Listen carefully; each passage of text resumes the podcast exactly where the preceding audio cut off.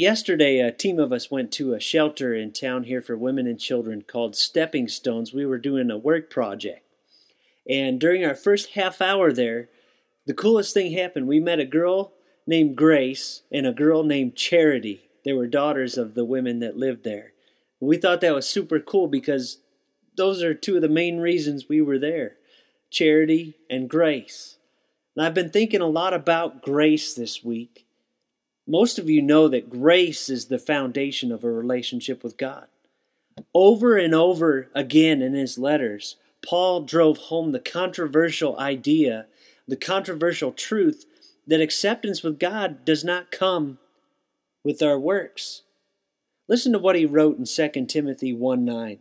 He said, God saved us not because of anything we have done, but because of his own purpose and grace. That means we cannot get right standing with God because of our works.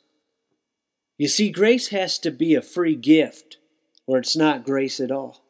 The only way we can receive it is by simple, childlike faith or trust, and only faith and trust in Jesus.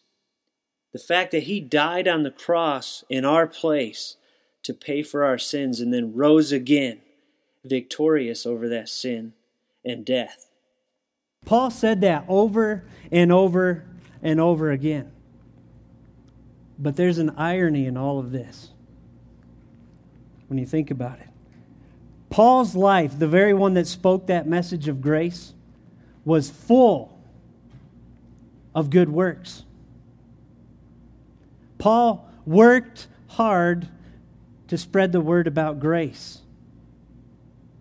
Paul poured out his blood, his sweat, and his tears to tell others they could rest on the hope of eternal life in Jesus.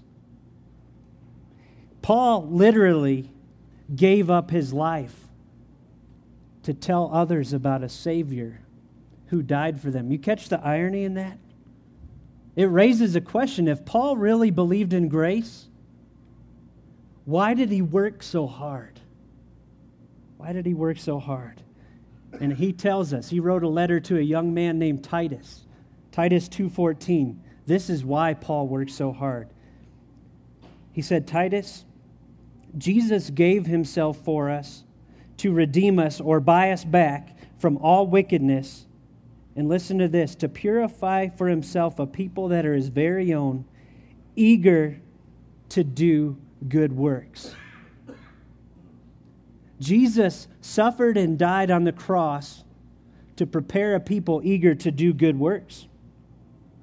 So now we're getting to the heart of the matter.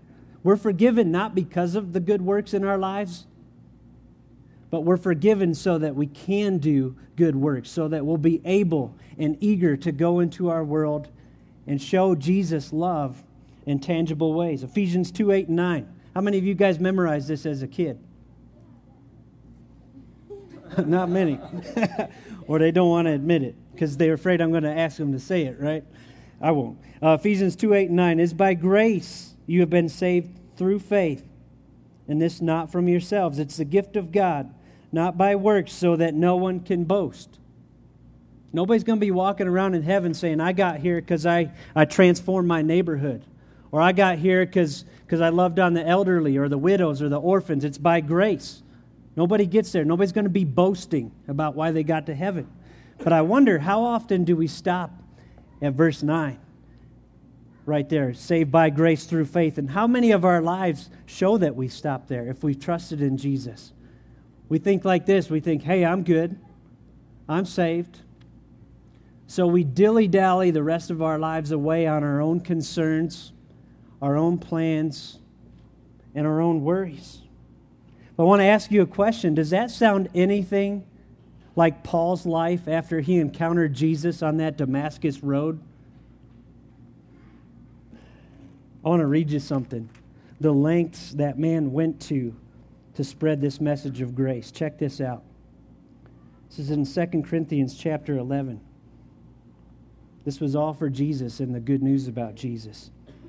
Five times I received from the Jews the 40 lashes with a whip minus one. Three times I was beaten with rods. Once I was stoned. Three times I was shipwrecked. I spent a night and a day in the open sea. I've been constantly on the move. I've been in danger from rivers, in danger from bandits, in danger from my own countrymen, in danger from Gentiles, in danger in the city, in danger in the country, in danger at sea, and in danger from false brothers. I have labored and toiled and have often gone without sleep. I've known hunger and thirst and have often gone without food. I've been cold and naked. Besides everything else, I face daily the pressure of my concern for all the churches. And I read that and I wonder why, for some of us, sometimes in our lives, we can't even cross the street. That challenges me.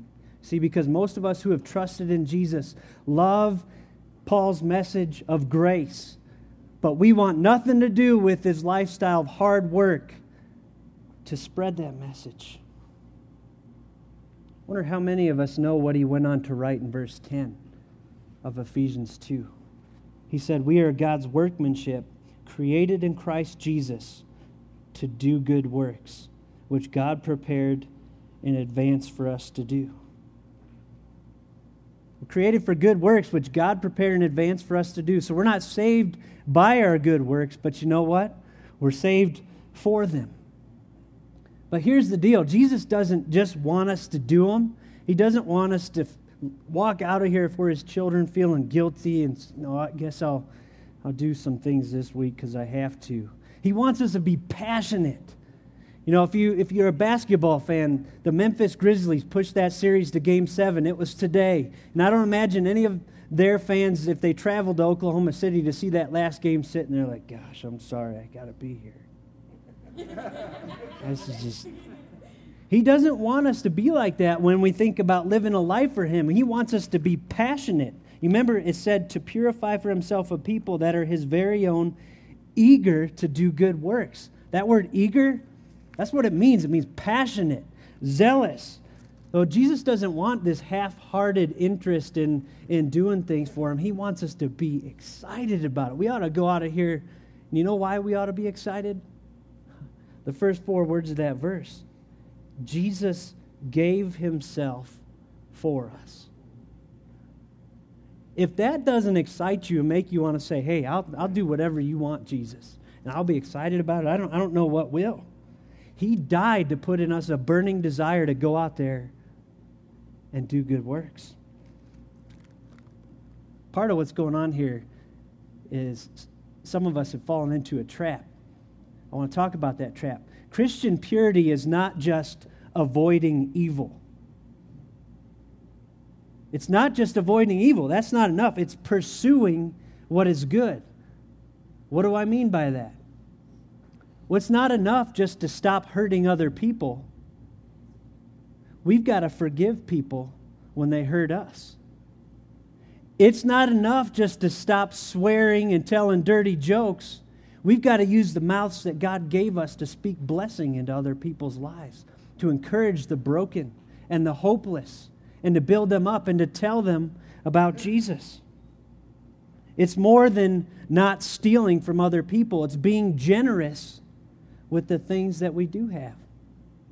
I was thinking about this. A lot of us are great at the don'ts, but the only do in our lives has a mountain in front of it. What's up with that? I stopped at Maverick just for that. I hope it was worth it. but here's the bottom line, all right? Yeah, let's milk that for all it's worth. That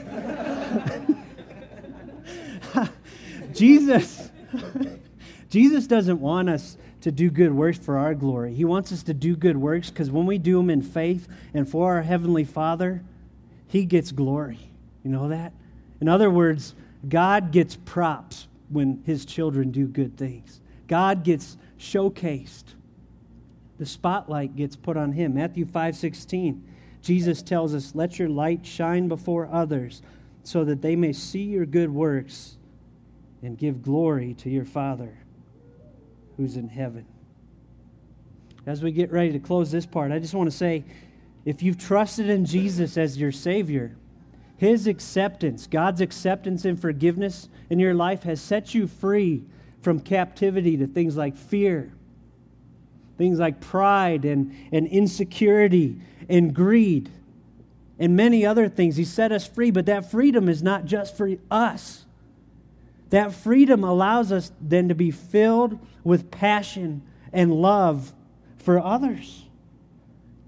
It enables us to risk our stuff and our time and our reputation and our homes and our money for others. That's quite different from the usual self enhancement and ladder climbing that you see in our world. Ladder climbing at all costs. I don't care who I step on. You start risking this stuff for Jesus, it's a difference. And it's that difference that points the world to the one that we treasure, to our security. It points them to God. So, what are these good works? Well, it's hard to limit them. They're, they, they, they cover the whole gamut, but the Bible talks a lot about helping those in need. Those who possess the least and suffer the most. You can't read this book without seeing a big emphasis on that. Jesus wants us to be passionate about the poor and the perishing in our world. And you know what? To share the good news of Jesus while we're at it. That's the best life, no matter what it costs. That's the best life. And when it goes that way, listen to what happens. Those people get help, and more importantly, hopefully, they get to know a Savior that loves them. We get an immense joy in our lives that things cannot buy. They get help. Hopefully, they get Jesus. We get joy, and God gets glory. And that's what life is about. That's life the way it's meant to be lived.